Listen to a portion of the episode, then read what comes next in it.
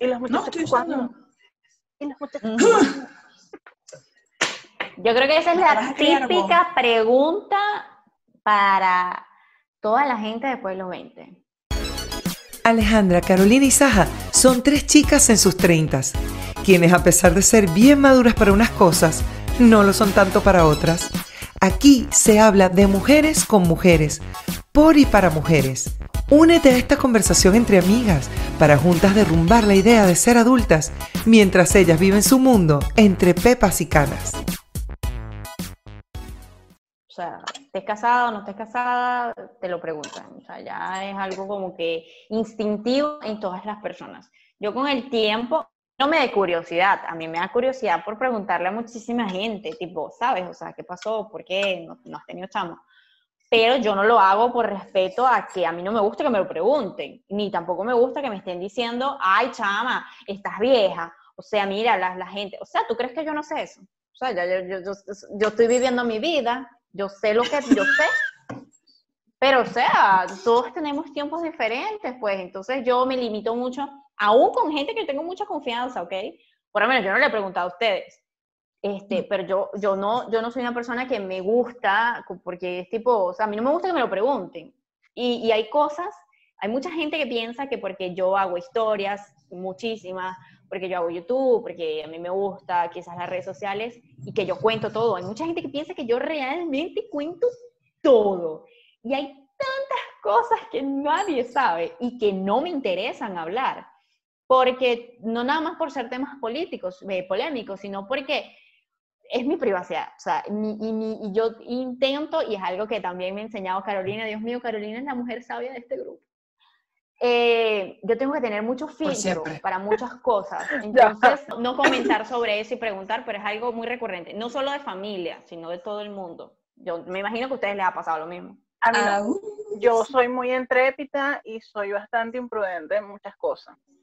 Entonces yo sí pregunto. Y mentira, yo no pregunto. A mí la gente me cuenta cosas.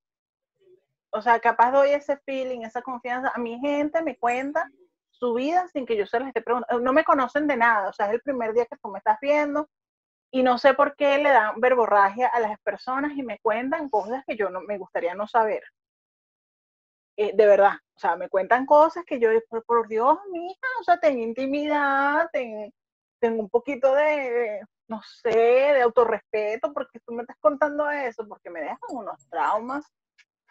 Este, y uno de estos temas es ese, o sea, yo, y la única vez que yo traté de hablar de algo eh, relacionado a tener hijos, la experiencia no fue muy buena, porque yo siempre he querido adoptar este, o sea, siempre lo tenía como meta. No sé si Dios, eso lo va a decir él, me va a dar hijos propios o no.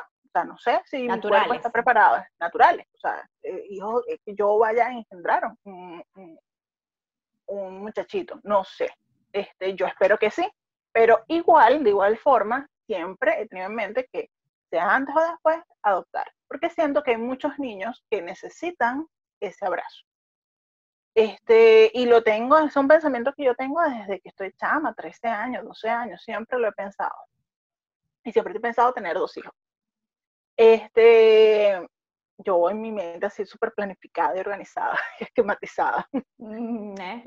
La única vez que se, me, que se me ocurrió mencionarlo a dos amigas que son cercanas, que yo consideré que me podían dar su opinión o, o que les iba a parecer un buen gesto de mi parte, me lo criticaron muchísimo, pero muchísimo. Este tipo, no, porque yo tengo una vecina que la hija adoptada y casi que mató a no sé quién, que le robó a yo no sé qué más, que los hijos adoptados son unos malagradecidos. Son un montón de cosas que era mucho negativismo y yo más nunca hablé del tema. Entonces, siempre que me han preguntado este, cuándo voy a tener hijos, todavía no es el momento. O sea, todavía no es el momento. Y no es el momento, básicamente, en mi caso, porque yo tengo que operarme primero las tiroides antes de este, poder pensarlo. Ya que el medicamento que yo tomo para las tiroides este, no es compatible con eh, un proceso de gestación. Entonces le haría mal al feto. Entonces, no, no por eso no puedo, eh, tengo que evitarlo. No puede, de poder puedo, capaz, este, pero no debo eh, quedar embarazada hasta que yo no resuelva el tema de las tiroides. que era un tema que iba a resolver este año, pero bueno, llegó la pandemia, ya sabemos el tema. Si nos, nos preguntan, y en mi caso no, porque eh, desde que emigré, claramente, porque cuando estábamos en Venezuela, a pesar de que estuvimos en Venezuela casados pocos meses, pero ya, o sea, prácticamente vivíamos juntos, la gente sí preguntaba, o sea, ¿cuándo van a tener hijos? Y yo soy cero como caro, yo dije, vos me los vas a criar, porque están arrecho conseguir los pañales, ¿sabéis? Y yo viví la mala experiencia eh, estando en Venezuela. Eh, mis sobrinas son morochas, o sea, son dos. Y muy probablemente el día que yo quede embarazada sean morochos, sean gemelos, porque yo fui gemela. Entonces me enteré ya a los 17. Esa vida está en YouTube, muchachas, vayan a verlo. Yo los sé. Eh, el caso es que eh, ellas eran alérgicas a la lactosa, entonces le, había que darle fórmula de, de, leche de soya y era un problema. O sea, si ya de por sí conseguir la fórmula infantil era difícil, imagínense fórmula infantil para intolerantes a la lactosa. Entonces, o sea, yo sí estaba muy clara que en Venezuela ni pendiente. Después emigramos y es como, apenas estamos comenzando, o sea, tener un bebé sería, siempre dicen que los bebés vienen con un pan debajo del brazo, es que dicen las viejas, ¿no? pero yo creo que un bebé siempre es una bendición, pero eh, también, o sea, hay momentos oportunos. Exacto.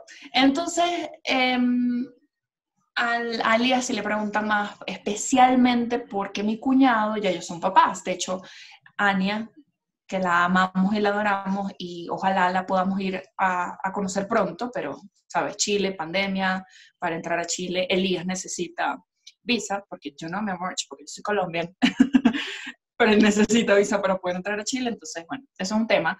Pero como él es el mayor y él ya es papá, obviamente esto ha sido un año, no, un año y nueve meses, por los nueve meses de embarazo de, mi concuñada, es como, ¿y ustedes cuándo se animan? Y es como, te volviste loco, papi. Eso va a pasar. Porque, bueno, si ustedes vieron el episodio pasado, espero que lo hayan visto, me puse emocional, lo siento, eso soy yo. Eh, yo siento que Bogotá al menos no es el lugar en donde a mí me gustaría criar a mis hijos. Por las mismas razones por las cuales yo no he visto euforia, por ejemplo. Porque siento que ahorita los adolescentes están teniendo muchos problemas de drogas, por ejemplo, y a mí eso me da pánico. y yo no sé si es que, de nuevo, yo vengo de, de Maracaibo, que es un pueblo, eh, nos gústete o no nos gústete, pero no sé, hay cositas de, la, de, de ciudades grandes que, que, uno lo veía como en las novelas, en las películas, y uno no lo veía tan cercano. Entonces, eh, creo que esas cosas me, me, me atemorizan mucho porque siento que no estoy preparada. Y de por sí, o sea, todo lo que conlleva, primero los cambios hormonales, todo lo que, el, el cambio que sufre tu cuerpo, em, además de todo el cambio que sufre de por sí la pareja, o sea, es, es una nueva dinámica completamente distinta, o sea, ahora hay un tercero que depende por completo de ti y que al menos los primeros años tú no importa, entonces, o así se ve. Y yo he visto, eh, tengo muchas amigas fashion bloggers que son mamás y, y, me ha encantado ver cómo ellas han sido tan abiertas con el proceso y definitivamente las admiro un montón, pero entiendo cada vez más que no es, no es fácil ser mamá, no es fácil ser papá, y más ser mamá en nuestra sociedad, porque en nuestra sociedad latinoamericana estamos como, siempre le seguimos perdonando el padre ausente. Y es como que, wait, ok, no estamos embarazados, soy yo la que está vomitando, soy yo la que me da las náuseas, soy yo la que me salen estrías, Juanete, qué sé yo. Pero hay como mucha flexibilidad en el papá y no es lo mismo con la mamá. Entonces es como una carga tan tan fuerte desde el punto de vista social y desde el punto de vista de uno mismo, porque aquí podemos estar hablando pendejada, básicamente, pero al momento de, que seamos mamá, yo creo que también hay muchas creencias de por sí, por, por, por lo que nosotros tenemos en mente de que es una mamá, de que es una buena mamá. Y entonces es como mucha carga eh, psicológica también que uno tiene, a la cual definitivamente no estoy lista. O sea, Claro. la otra vez hablaba con mi mejor amiga y decíamos, no sé si de aquí a un año yo vaya a estar lista, pero ahorita, hoy, no estoy lista. Sí quiero ser mamá en un futuro. Ahora, ¿cuál es ese futuro? No sé, pero no estoy lista. No estoy Claro. lista. Yo creo que eso es algo que todo el mundo tiene que respetar, aun cuando yo siempre digo, nunca vamos a estar listas, o sea, nunca vamos a estar listas. Miren, muchachos, yo no fui la típica persona que, que soñó con tener hijos y el esposo y cómo va a ser el vestido de novia. Si ustedes ven mi vestido, creo que van a entender que nunca pensé en el vestido de princesa, porque no, no fue, o sea, los amo, me encanta, me encantan todos los programas de boda, de vestido, yo no sé qué, porque me encanta la- el estrés que eso ocasiona, el, hacer eventos y esas cosas me fascinan. Eh, pero cuando me preguntaban a mí, ¿y cómo va a ser tu boda? Yo siempre entraba en pánico, me daba urticaria y esas cosas, porque yo soy una persona intensa, entonces yo no quería la boda princesa, pero al mismo tiempo quería la boda Kim Kardashian, pero al mismo tiempo es nada más yo y mi marido, no quería a nadie. Entonces, es esa complejidad de cosas y pasa lo mismo con la cuestión de tener hijos. Eh, muchas de las relaciones del... del- eh, yo creo que en nuestra generación pasan dos cosas. Hay dos tipos de, de personalidades.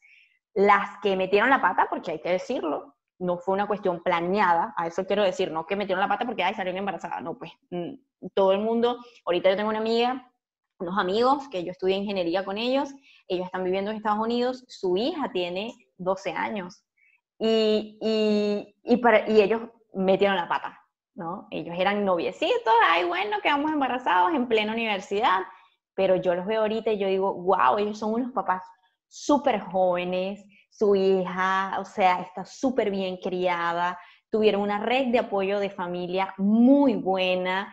Y yo veo a su hija tan grande, a Valeria, y a mí me da una emoción porque, o sea, yo la vi en la barriga. Y es como que sí, en el momento no fue lo ideal, quizás no era el momento, ellos no estaban preparados, no estaban casados, no estaban nada, estaban saliendo, echándose los perros. Pero ahorita tú ves a- ahorita la situación y dices, wow, o sea, su hija ya tiene 12 y ellos siguen jóvenes, siguen viajando, echando bromas, siguen casados, porque se casaron. Entonces, eh, eh, está esa cuestión, los que metieron la pata y los que, no, no, todavía no. No, es que tengo que estudiar, no es que tengo que graduarme, no es que tengo que hacer esto, no es que tengo que hacer lo otro. Lo que hemos puesto realidad, muchas, sí. sí, lo que hemos puesto muchas, muchas Exacto, los que hemos puesto muchas, no, es que no estoy preparada, no es que ser, es mucha responsabilidad, no es que no tengo plata, no es que yo no voy a traer al mundo, a este mundo loco, eh, más no es que no hay real, no es que... Y, y yo les digo algo, no es que yo no haya puesto esas excusas, o sea, yo lo he puesto por, por mucho tiempo. También por la cuestión, después cuando me caso, es eso, me caso y me vengo a vivir a otro país y yo digo, ya va, vamos a comenzar de nuevo, entonces vamos a comenzar a convivir, vamos a comenzar toda esa experiencia. Yo quiero conocer a mi esposo, yo quiero que mi esposo me conozca, porque cuando lleguen los chamos, la, la vida cambia radicalmente. Y yo lo pego un poquito de mi experiencia como hermana mayor, que ya yo tenía 12 años, que la vida me cambió, y yo sé lo que es entregarte, entregarte, y, y yo me pongo a pensar, oye, vamos a calmarnos porque vamos a, a o sea, no nos conocemos, para. Uno piensa que se conoce, pero convivir es otra cosa. Entonces, vamos a conocernos para poder saber cuál va a ser el momento de tener los chamos, porque te cambia la vida, o sea, tú dejas de ser prioridad. Entonces, y eso es algo que yo siempre le he dicho a mi esposo desde el día uno, o sea, ámame, ámame, o sea, cuando yo quede embarazada, ámame, porque es cuando yo más voy a necesitar que me ames. No por, por todo el, desa- el desorden hormonal, sino porque yo sé que tener un hijo es olvidarte de ti mismo. Y yo no quiero eso. O sea, yo quiero que mi esposo me siga teniendo presente, porque los hijos son una bendición, pero los hijos son prestados. Y quien se queda contigo es tu compañero, tu compañera. Los hijos se van. Y yo estoy 100% de acuerdo de eso. Yo no los quiero tener en mi casa, metidos, tristes, treintañones, sin casarse, sin tener hijos, sin tener familia, sin vivir su vida, sin pensar nada más, ay, pobrecita mi mami, pobrecita que se va a quedar sola. No, vivan, porque yo fui tan sobreprotegida que yo quiero que ellos vivan. Entonces, imagínense yo entregar mi vida, que es muy bonito, mucha gente lo hizo, entregar su vida de lleno, pero se olvidaron de su compañero, de su compañera, de su matrimonio, de su hogar. ¿Y a dónde están? Están solos. Un ejemplo, mi mamá. Mi mamá está sola. Está sola. No tiene a nadie. Entonces, puede ser que tú te creas muy fuerte y no pasa nada, pero eso pega, porque la edad, La edad viene con muchas cosas, muchachas, con muchas cosas. Y si estás solo, yo me imagino que debe ser mil veces más difícil sentirte solo. Y no vas a tener a tus hijos en la casa, porque tus hijos quieren tener familia también. Entonces, yo creo que nunca vamos a estar preparadas. Siempre que me preguntan, yo intento evadir la pregunta. Eh, yo tengo antecedentes difíciles. Por parte de papá tengo muchas enfermedades. Eh, por parte de mamá tengo problemas para quedar embarazados. Entonces, yo siempre evado la pregunta. Obviamente, la familia de mi esposo quiere que nosotros seamos papás desde el día uno. Mi mamá nunca me ha fastidiado con ese tema, sobre todo porque mi hermana metió la pata y ya le dio la lista. Entonces, ya está listo, ¿no? Eh, sí me dice de vez en cuando como que, ay, bueno, ¿y cómo están las cosas? Pero nunca ha sido una persona que me ha cobrado, gracias a Dios. Eh, pero yo sí creo, yo siempre, cuando ya la gente se pone muy intensa, hay una historia en la Biblia de una mujer que se llama Sara. Ella no podía tener hijos, ella era infértil y Dios le dio hijos cuando ella tenía como ciento y pico de años, porque ellos estaban confiando, o sea, le dicen que es el hijo de la promesa. Entonces yo le digo, yo soy Sara, yo soy Sara. Dios me va a dar muchachito, cuando Él me lo quiera dar, relájense. Eh, pero eh, a mí me pega, a mí yo sí se los digo muchachos, a mí me pega mucho cuando me comienzan a como acosar, como que a cuestionar. ya tú estás vieja, no tienes óvulos, no sé qué, o sea, pana, yo sé. yo sé Es que eso. no, así. ¿Sabes qué es lo más fácil loco? como, ah, se te va a ir el tren. Se te va a ir el tren. Me voy en avión con el tren. Pero ¿sabes qué es lo más loco? Que, o sea, el reloj biológico que, del cual yo creo que todos en algún momento escuchamos hablar, existe y que de por sí ya a nuestra edad, después de los 30, ser eh, eh, un embarazo primerizo es un embarazo de alto riesgo. Y es una locura, porque sí, o sea, no, no me dan los tiempos en el sentido, yo digo, bueno, será porque estábamos en Venezuela, porque no me dan los tiempos de terminar mi carrera, disfrutar a mi esposo, porque yo siempre pienso que en el, en el caso de que, o sea, yo siempre, siempre soñé para mí, la, yo muy Susanita, la casita, el gato y el perro, cuatro niños, porque yo, mi, mi hermano mayor me lleva ocho años y yo no tenía hermanas y yo siempre soñaba con tener una hermana. Entonces, y aparte, él era muy bully conmigo, era horrible. Entonces, estamos hablando de hijos y la hija mía se pone aquí nerviosa, nerviosa, nerviosa. Eh, cuando digo hija mía, para los que no nos están viendo, es Tita. Pero bueno, entonces em, Tita, yo me sentía muy solita. Tita es mi gatita. yo me sentía muy solita y por eso yo siempre pensaba, cuando era pequeña, que yo tenía que tener cuatro hijos, dos varones, dos hembras, y así ellos se acompañaban y que, los, o sea, que fueran seguidos, ¿no? Hoy en día, mm, o sea, lo hemos conversado, es como que hemos conversado también la el, el plantearnos el, yo tam- es posible que yo no pueda tener hijos, pues yo nunca, a mí me asusta que yo nunca he pasado un susto, así como, "Ah, no me vino, es posible que esté embarazada, no, jamás, jamás. y yo soy muy irregular, pero yo sé que no estoy embarazada. Entonces, es como plantearnos también esa situación de, ¿y si Dios no nos da hijos? Porque yo también creo mucho en eso, o sea, que, que ya cuando uno pasa la etapa de, de, la universidad, de que ya tú viviste tu noviazgo, o sea, ya cuando estás casada, realmente cuando lleguen los hijos es porque tenían que llegar, porque también no me siento lista y no creo que nunca me vaya a sentir lista, pero yo creo que me gustaría tenerlos cuando los quiera tener, cuando digamos, bueno, vamos a intentar, ¿sabes? Pero es posible, también puede ser una posibilidad de que yo, tu, yo he tenido síndrome de ovarios poliquísticos, en el caso, en mi caso, en el lado de mi papá también, eh, ellos han, sí, han tenido problemas eh, para poder tener hijos, o sea, para reproducirse. Mi papá, o sea, yo soy producto de una quinta inseminación artificial, porque las cuatro primeras no sirvieron por carajo. Entonces, o sea, hay un antecedente allí. Entonces, plantearse, y creo que es muy importante una cosa que dijiste, y fue algo que incluso aprendí en el curso prematrimonial, y que me quedó mucho, el entender que los hijos son prestados, los hijos son de la vida, ellos vienen y están un largo tiempo con, contigo, pero se van. Y al final es tan importante seguir cultivando esa relación de pareja, porque en mi caso también pasa, mi mamá está sola. Entonces, claro, como mi hermano me lleva tantos años por este mismo problema reproductivo de mi papá, él ya se casó, él tiene sus hijas, que son mis sobrinas que las amo y las adoro, entonces yo creo que también por eso mamá nunca, nunca, nunca me ha presionado. Y también fue un poco, mm, o sea, atemorizante una vez que tuve una conversación con ella y se lo planteé, porque así como eh, eh, hablé con él y dijimos, ay, si no tenemos hijos, somos vos y yo nada más, no pasa nada, no, no pasa nada. esas conversaciones es importante planteárselas, porque uno no sabe, uno no sabe. Y eh, quise tener también esa conversación con mi mamá en el sentido de que, mami, ¿y si no tengo hijos? Me dijo, sé que fue un silencio así como se quedó pensativa y me dijo algo que me encantó, pero fue como, es que tener hijos no es fácil. Y fue como tan comprensivo. Y bueno, yo que soy una nena de su mamá, ¿sabes? la, la, comparación de, y cuando tienen hijos, y cuando tienen hijos, cuando se animan, y cuando se animan, a qué eh, da un fresquito. Sí, como les digo, sí, yo siempre soñé con la casita, por siempre. Y la casita en el bosque, ahorita es loco porque estaba haciendo mi, mi vision board, o sea, como mi mapa de los sueños y tal, y recorto eh, foticos y veo paisajes de Canadá y dije, Dios mío, yo siempre tenía en la mente Canadá, ¿no? y la casita en el bosque. Eh, pero puede que no, no, que no vengan y, no pasa nada. O sea, no, creo que también es algo, como les contaba en un principio, que nosotros las mujeres siempre nos dan más duro. Y parece que una cosa, o sea, como un requisito para ser mujer es ser madre, pero hay muchas mujeres que no son mamá y no son menos mujeres por eso.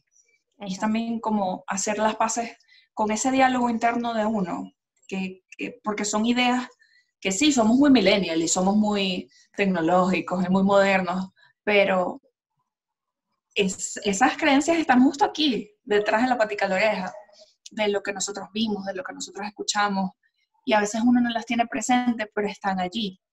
Entonces, también yo creo que admiro mucho a los que deciden conscientemente ser padres, a las que deciden ser madres, pero también a las que no. Porque yo consciente, o sea, conscientemente lo digo ahorita, hoy, hoy no quiero ser mamá, mañana tampoco creo. Pero de aquí a cinco años, coño, lo pienso, ¿sabes? Es como, de aquí a cinco años tengo 38. Mi mamá me tuvo 38. O sea, no sé, Tenemos es como... tiempo entonces. Hay tiempo, hay tiempo, claro que sí. Tenemos tiempo. en Europa las mujeres paren a los 40, 42. Así que dejen el apuro.